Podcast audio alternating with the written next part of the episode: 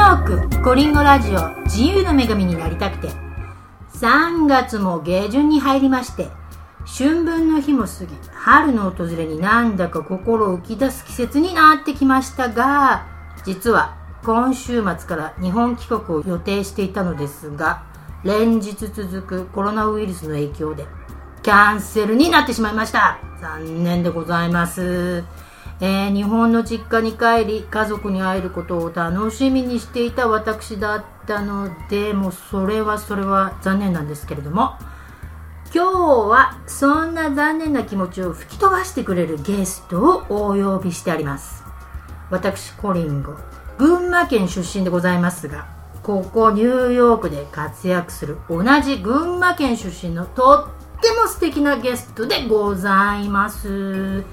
では本日のゲストはインテリアデザイナーで2級建築士の資格も持ちインターナショナルにキャリアを築き上げニューヨークで活躍していた建築デザイナーが今年2020年に新たな会社を設立。大きなキャリアチェンジで和食作り置き宅配サービスを展開。マイハッピータミークラブ創設者の反町まりかさんです。まりかさんよろしくお願いします。よろしくお願いします。いやまりかさんすごいじゃないですか。もう経歴だけで、はい。なん建築デザイナーから、はい。こう転身して なんかすごい綺麗にまとめてまあ、まとめ、まあ、まとめていたありがだきましとうございます。たけども、はい。まあもうこの経歴は根掘り葉掘り、こはい。れから聞いていくんですけれども、はい。現在はこの和食作り置きはい、配達サービス、うん、これまたすごいところに着眼しましたね。そうですね。あのなかなかはい。ありそうでなかったとありそういうことで日本ではあるらしいんですが、はいろいろ調べてまはいすと、でニューヨークではありそうでなかったっていうのは例えばビジネスの登録しようとしても同じカテゴリーが見つからなかったり、結構こうニッチなところなんですね。はいはいはいはいははいでちらほらこう個人でやってらっしゃる方はいるらしいんですが、うんうんうんうんあのまあ、短期的に辞めたりとかはいはいはいはいい。ろいろあるみたいで、はいはい。こう本格的に、うん。あの会社を起こしてっていうのは、うん。なかなか初めてらしいので皆さんの反応がすごく新鮮で、はい。これは、うん。あのもう和食を限定に、和食を作ってその,、あの和食を配達までするという。そうですね。これ、え全部マルカさんがやってるんですか？それはですね実は私のビジネスパートナーがいまして、うんはい、で彼女のあのゆりちゃんっていうんですけど、彼女は本当に愛にあふれる、はい。そしてお料理もとっても上手な、はい。で私とニューヨークでプラットインスティチュートで出会っ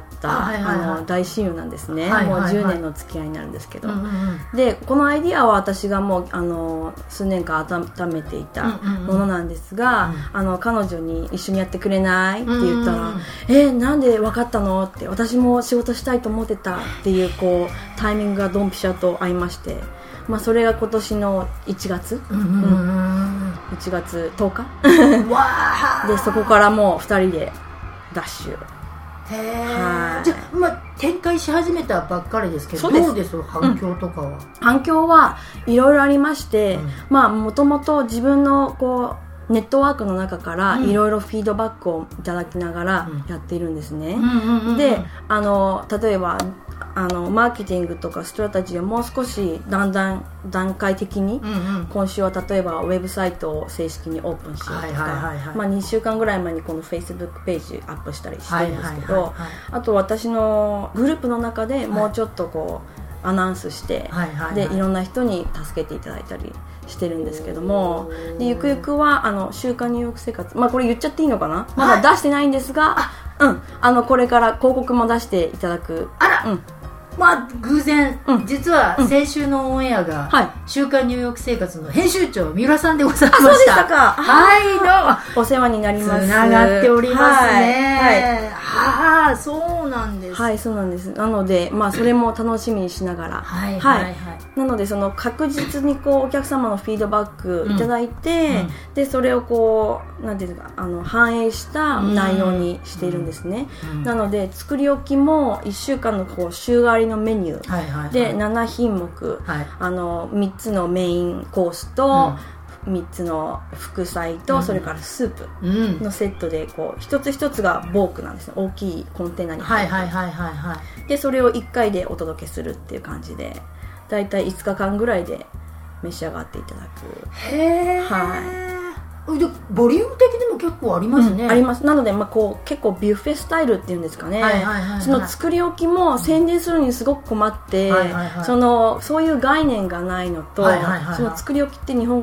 語の言葉じゃないですか、はいはい。なのでにあの英語にしたらなんて通じるんだろうって言って、うんうん今のところはそのビュッフェスタイル。ああ英語ではそういうふうに呼んでるんでそう少しずつこう取ってもらって、自分のプレートを作るという形なんですよね、ああ、うん。なるほどそれお届けはうん。1日3回じゃなくて1回に？1日ではなくて1週間に1回だけのお1届け週間に1回でそのものを、あはい。なるほどね。毎日もうコンテナで、はいはいはいはい、はい。えー、と重さにすると10キロから12キロぐらいあるものをお届けして、はい、それで、あのーフリーズできるものっていうのもあるので、それもあの表示してまして、うんだ逆にあとは早めに食べていただきたいものなんかはいは「イートアーリー」とかはいはいはいはいはい。うんそういうふうに書いてますので、まあ、それをちょっとバランスよく見ていただいてほら召し上結がってくる構アメリカのカンパニーとかだと、あのこの毎日食事こう、はい。冷凍のしたものを運んでくる、はい、ありますね。あありますよね。はい。まあ形態は似ているけれども、食事をこ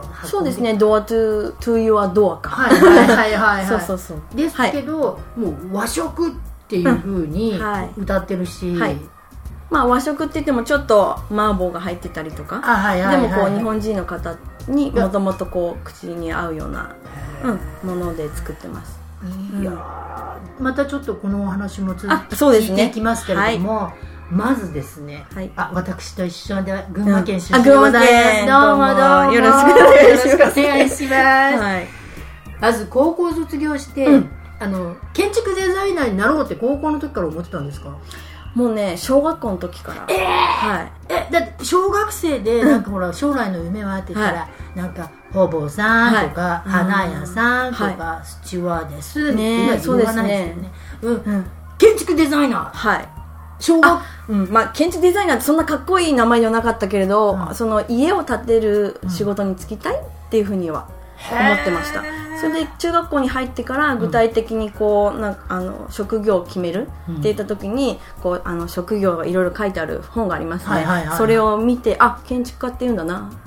建築士っていうんだな。っていうのを知ってもうそれからはまあ何の疑問もなく理系に進みっていう建築学科に進みっていう、うん、あじゃあもうあのそのまま大学も建築学科に行って、はい。っていう感じで、はいじゃあもう夢叶ったそうですね。ねだって子供の頃の夢って叶わないじゃないですか、もうね家を見見るのが大好きでその間取りとかを、はいはいはいはい、まあ一番簡単なきっかけは新聞に入ってた広告のチラシなんですね。それでいろいろありあるじゃないですか。で住宅展示場がうちの近くにあったので、まあ、母親がちょっと冷やかしになっちゃうんですけど もう自分の家はあるのでね。はいはいはい。でもちょっと見に行ったりとかして、はいはいはい。いろいろ、うん、そういうのがもう大好きで。はい。へえでそれ大学卒業した後に、あのロンドンにはい。あの1年間留学、うん。これはあのやっぱりインテリアの。そうです。スペースプランニングとインテリアデザインの会社です。うん。で1年間。1年間やっぱりこう日本からこういきなりはいロンドンに行ったじゃないですか、はい。全然違います？日本と。ロンドンいやーもう全然違いますね。やっぱりね、はい。日本家屋と、はい。こう欧米そうですね。はい。それともともとカルチャーが違うのでうんやっぱりおもてなしをするそのうんうん。家にん。自分の家に招き入れるとかうんそういう文化があるのであえっとそれは？イギリスの方ですね。なので常にこう模様替えとか新しいウォールあの壁紙を探しているとかカーテンを探しているとかあの家具を探しているとか、はいはいはい。その感覚が違うんですよ結構こっちの人リノベーションとか多いですね。そうなんですよ、うん。はい。もともとそのまあえー、と日本だったら例えば木造の建築が多いと思うんですけど逆にこあのヨーロッパなんかは、まあ、石だったりレンガだったりするとまあ建物自体の耐久性はいいんですけども、はいはい。まああーなので建物は崩さなくてもいいけれども、まあ、人が変わるごとにとか、うんうん。まあ、季節が変わるごとにとかうんうんうんにあの内装を変えて楽しむっていう、うん、なのでそのインテリアデザインに関するこう考え方が全然違いますよね。なので日本はよく、まあ、日本語日本でも仕事をしてたんですけどやっぱりそのインテリアデザインに予算を最後まで残しておくお客様がものすごく少なくてで結局あの日本ではクロスって言うんですけど、まあ、壁紙のこと白のクロス張りをもうもう天井も壁も全部みたいなとても清潔感があってそれもそれでいいんですけれども、やはり、うん、インテリアデザイナーを使うんだったら、やっぱりもうちょっと冒険してみるとか、楽しいお家にしてみるとか、でできたらいいのになっていう思ってたんですね、まあ、そういうのもあって、ううんんやっぱりイギリスはそういうチャンスも多いし、マーケットの大きさが全然違っていて、まあ、日本は、まあ、言っちゃうと10年ぐらい遅れているとは言われています。うんで、まあ、1年間そっちにで勤務したわけじゃないですか、はい。ロンドンの方に、うん。で日本に帰ってきますよね。帰ってきました。で日本でまたこう、うん建築デザイナーとしてはい。働いてたんですけれども、はい。どうしてまたこうニューヨークに？あ、うんそうですね、はいはい。それ今ちょっと重なっちゃうんですけど、うん。その6年間い東京にある会社で、うん。まあ、ありとあるあらゆるお客様、うん。あの直接お客様とお話もできる立場にいたので、うんうんうんうんでどんなものを求められているのか、って言って、まあ、先ほど申し上げたそのインテリアデザイナーに頼むのに、うんうんそのなかなか冒険しきれない方っていうのをこう見ながらちょっともどかしい気持ちもありながらただ本当にその品数がとても多い商社に勤めていたんですね、うんうんうんうんインテリア商社。はいはいはいでそこの商材をうん売り出すためにデザインをツールとして、うんうんお客様をお手伝いするっていう,、うんうんうんうんその中ではやはり来ていただくその品揃え世界中の輸入品うん。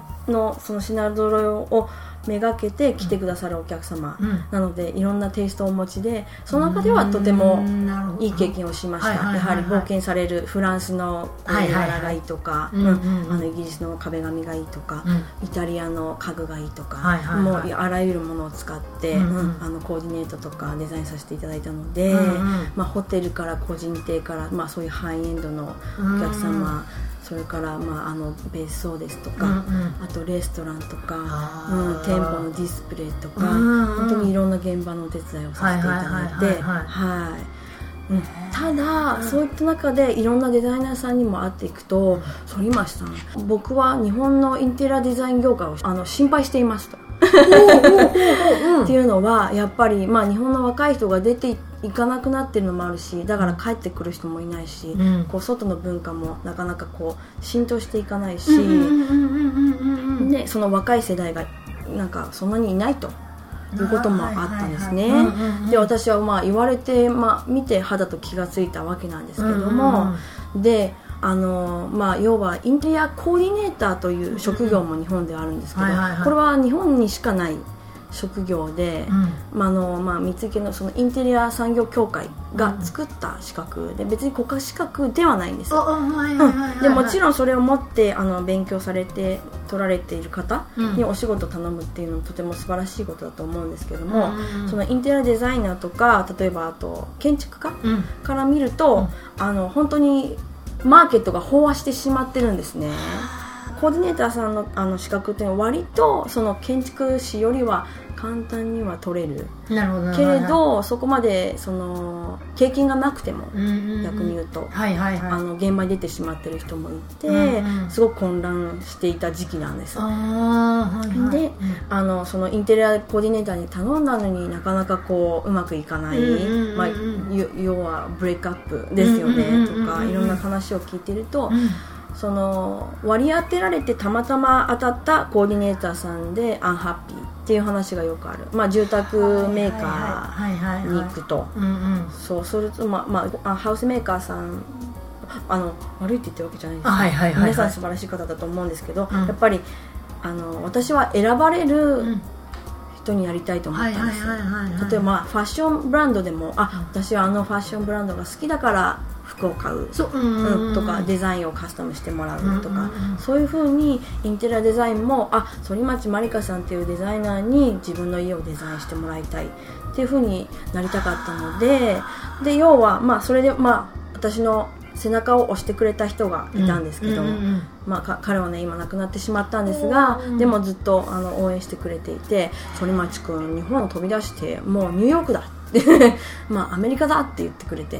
はいでその時はあ、うん。私でもイギリスに行ってなかなかあのやりたいところことを実現できなかったしって、まあでもいろいろ考えたんです。その時は、大学を卒業したばかりでイギリスにポンと行って、で何もつてもなかったし、うん。英語も全然喋れなかったし、まあ、1年間運がよくそのインターンシップだったのでね、まあ、インターンシップ終わったら、はい。まあ、その後どうしましょうってなった時に、やっぱりあの正社員での就職も難しかったし、うんうんまあ、そういうことがあったんですね。なのであなんかまた思い越しというかなんですかいよいしょって言って、ね、留学なんてすごくエネルギーいりますよね、うん。だってこれまで築いたキャリアも日本でだったらね私はい。も日本人としてうん。立派に働けるわけですから、対等に、はい。なのにその立場を捨ててしかもものすごくお金のかかうんるうん。先立つものもあこうちょっと通帳を見ていけるんだろうかみたいな。なっていうこともいろいろ考えて、うん。でもその日本のこの変わらない状況あの中で悶々としていくのか、うん。それともやっぱりここでこれがチャンスと思って、うん。でやっぱり20代後半ぐらいでしたからもう、はいはいはい。はい28とかそのぐらい、じゃあもう行くなら今しかないんじゃないかなって逆に思ったんですね、でそれでもし失敗しても、うん。まあ要は私も群馬県の、ね、実家で家族もいるし、うん。まあ最悪の話帰ってきてもいいのかなと思いながらまあトライはしたいと思ったんですていうか何しろその留学するって言っても、うんうん。留学どこか受かるのかなっていうのも もちろん疑問だったのではいはいはいはい。まあそっちが先ですかね、まあ、とりあえず受けてみようとあ思ってまずは出願して、うん。受け入れてくれるとこはないと行きたいと思っても行けないそうなんですよ。なので、まあ、うん。出願してみようと思って、まあ、そこから始めたんですよね。はい。いでもほら見事に、うん。あのニューヨークのはい。あの大学。まああのーそうなんですよ。インテリアデザインというと全米でナンバーワン。全米そうですよね、はい。建築かどうか皆さん、はい。そこに必ずはい。行く、あ私はインテリアデザインで、うんうん。あの行ったんですインテリアデザインで行ったんですね。はい、あのまあの修士修士課程。あのプラマスター。インスティチュート。はい。わかりました。すごいじゃないですか、は へえ、はい。あそこに受かってあ、はい。でもこれはもう行くしかないなと。そうですね、うん。もう受受かれば行きます。もう一回しまああの先立つものがお金はちょっとかき集めたり いろいろしてうん。はでも変えていかないとね、いうん。えでも卒業しても、はい。ほら日本に戻ってないじゃないですか。それはあの留学が目的ではなかったので。あ目的は、ニューヨークでインテリアデザインの世界で働いて、うん。その中で自分のマリカ反町というインテリアデザイン、まあ、あの自分の会社持ってるんですね、えなので、まあ、えそれはあのハッピータミークラあブ別です。では別に、はい。はい。あ今じゃあ建築デザイナーとしても、はい。健在でやってるんですそうですね。はいただ今短期的にハッピータミーにすごく力入れてますけれども、やっぱりあのインテリアデザインも大好きなので、それは続けていきたくてはい。じゃあ自分のインテリアデザインのブランドのはい。会社もはい。今やってるまあ、あのサラリーマンした時も、うん。まあ、サラリーマン1月に辞めたんですけども、その TPG アーキテクチャというアメリカの会社で、と、はい。でそれやりながら、まあ、ちょこちょこ自分のプロジェクトとかも、やっていたので、はい。はい。まあ、それを今ちょっとフルタイムを、まあ、やめて、パートタイムを取れる時だけ、まあ、これは調節がしやすいかな、ん。じゃああのこのロンドンニューヨーク、はい。日本とはい。東京とね、うん。やったうん。3都市はい、でちょっと活躍してたじゃないですか、まあ、そうですね。何かこう大きく違いとかあります、あのーまあアメリカは大学院まで行ったので、うん。まあ、そこで結構そのアメリカとの違いっていうのがうん。他の2つの国と、うんうん。まあ分かったと思うあ2つというか日本とアメリカの違いはすごく分かったと思うんです、うん。でもちろんそのインテリアデザインっていう、ん。その分野うのん。確率性が全然違うというかインテリアデザイナーってお給料正直安いんですよ日本って。あそうなんですか、うんうんはい、それでお給料の払い方とかも、例えばプロジェクトベースだったら、どんなに残業してもそれ以上はあのもらえないとかいろいろあるんですけど、うんうんうんうんあのまあいろ、うん、他にも働き方はあったとは思うんですけど私が見てきたのはそういう働き方だったんですね、なので、まあ、自分もそうだったり、周りのインテリアデザイナーの友達を見ていても例えば終電まで働いて、うん。とか終電にもう間に合わないと自転車持ってきたりとかしてそれで帰るとか、ま。あ、タクシーで帰るとか、まあ、午前様ですよね,、今ねうん。であの朝またもうヘロヘロになって帰ってくるという、まあ、そういうのを見てたり、まあ、感じてたりうん。してると、まあ、サステイナブルじゃないという、まうん。あ、やっぱりデザインも楽しみたいけど、うん。そのお客さんの要望だけにこう押し切られてしまって。あー要はその日本ってお客様はまだ神様だっていう考え方もすごくあると思うのででもお客様の心って毎週変わるんですよ。あれ？うん先週花柄って言ってたのにうん。今週はストライプって言ってるみたいな。はいはいはいはい。でそこでやっぱりなだからブランド？うん。そのマリカ反町といううん。インテリアデザインとか、うん。私の人柄に惹かれて来てくれた人だったら、うんやっぱり私のおすすめうんうんを、まあ、すんなりでもないけどやっぱり受け入れやすいというかだと思うんですね。やっぱりスタイルがあるので、でもやっぱりこう一コーディネーターさんと、うん。あ一あの顧客ってなると、うん。お互いにこう探り合うわけですよ、あこのお客さんは何が好きだろう？とか、でお客さんもわからないので自分は何が好きだろうと言ってこうこうラビリンスのな中にはいはいはいはいはい、迷宮で入りですよね、はい、でそれが結構大変なのでうん。でまたそれがどんどんこう残業になったりっていうのがあるのでうん。でこちらは、うん。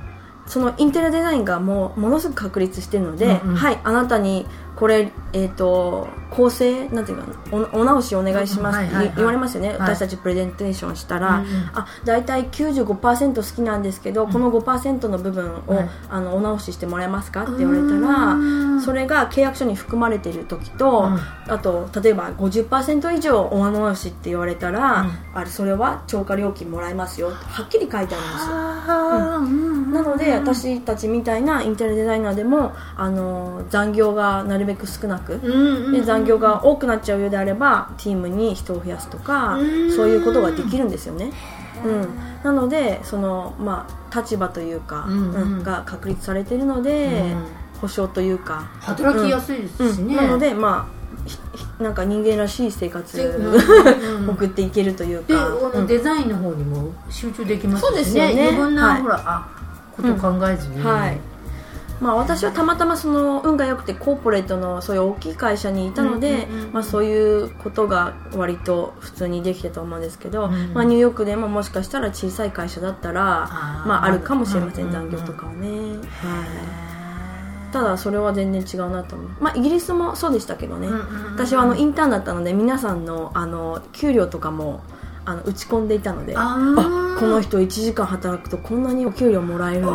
たいな。へえみたいな、うん、へでもちゃんと企業とか理解してそれをお客様とか払ってくれますしそのインテリアデザインっていうのがうんそれだけお金がかかるものっていうのを理解してくれた上で来てくれるという、なるほどうん、結構大きな違いですよね全然違いますよねそこははいな日本はそんな風になっていったらうん。いいですよね、多分そういうこともあって、うん。こう業界が危ぶまれるっていうのはあるんだと思いなます、るうんほど、はい。さすがあの、うん。背中を押してくれた人。そうですね、うん。出ましたね、はそんなマリカさんなんですけれども、はい。うん。新しいビジネスをとも聞く前になんですが、い、はいさすがマリカさん、うん。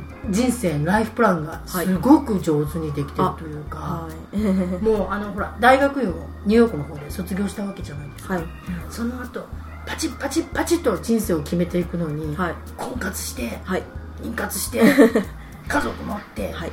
ドンみたいな、はい。そのプラン、うん。ちょっとちゃんとお伺いしたいんですけど。はい。本日はここまで。インテリアデザイナーとして東京、ロンドン、ニューヨークと活躍していたマリカさん。アメリカで大学院を卒業後のライフプランが見事すぎます。えー次回は女性としてはキャリアも結婚も出産も大事。その見事なライフプランと婚活、妊活の攻略法をシェアしていただきました。それでは来週もお楽しみに !See you next week! バイバイ